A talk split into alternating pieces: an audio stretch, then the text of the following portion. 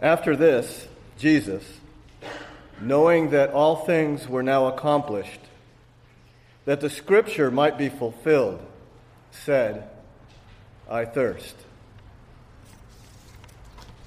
I thirst.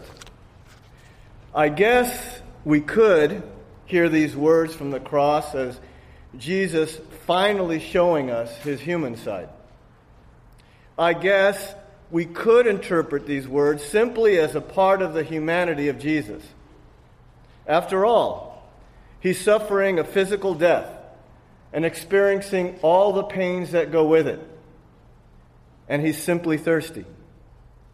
And we can reason this out because this is coming from the same man who remained silent through his trial, silent through the beatings, silent through the last few days of mind boggling torture, and perhaps he's finally had enough of the silence and lets his guard down and shows us that he's as human as the rest of us.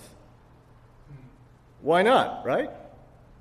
Well, Jesus' attempts to teach his disciples and others about who he was and what he had come to do seemed to fall mainly on deaf ears throughout his entire ministry. He tried to show them who he was by performing signs. He tried to help them understand by saying and doing things that fulfilled the prophecies and scriptures. The Jewish people knew that Scripture pointed to the saving works of God in their history. They knew that it was prophesied that the one who fulfilled Scripture would be the one sent by God to be the Savior of the world, the Messiah. That's why Jesus said the words, I thirst. It was foretold in the Scriptures that the one sent by God would say that. He had to say it so that those listening would realize who he really was. Jesus wasn't expressing a deep human need as we might think from the words. Jesus is proclaiming through these very human words that he is the Savior sent from God. And he proclaims this while hanging and dying on a cross. In Jesus' life, ministry, and death, what drove and motivated him was to fulfill the Word of God. Jesus wanted everyone to know that all was coming true through him. Even on the cross as he was dying, Jesus said something for the express purpose of fulfilling Scripture.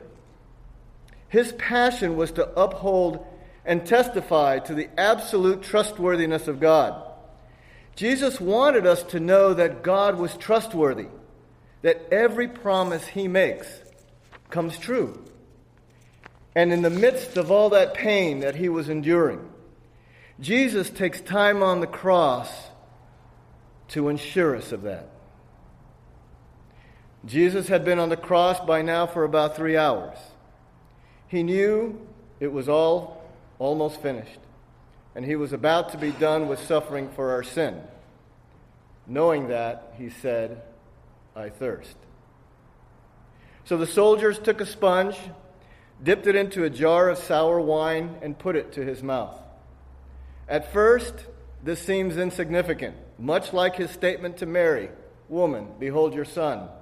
It just seems like something Jesus was doing, and nothing more was going on. After all, he was being crucified under the hot Middle Eastern sun, and he was thirsty. He just needed something to drink, right? But it was much more than that. The reason Jesus said, I thirst, was to fulfill Scripture. This wasn't the first time Jesus had an opportunity to get something to drink. At the beginning of the crucifixion, he was offered a drink of wine mixed with myrrh. Historically, Jewish women would offer this wine blend made to numb the pain, to help men get through their crucifixion. It would help them be oblivious to the pain. Yet Jesus said no. By now, he's lost a lot of sweat, blood, and tears. Dehydration is, after asphyxiation, one of the secondary causes of death by crucifixion. But he wants none of it. He didn't want to numb the pain, and he didn't want to be unconscious. He wanted to be all in what he paid for our sin. He'll drink the whole cup of suffering. He'll consciously and willfully endure the pain he's chosen to embrace for our well being.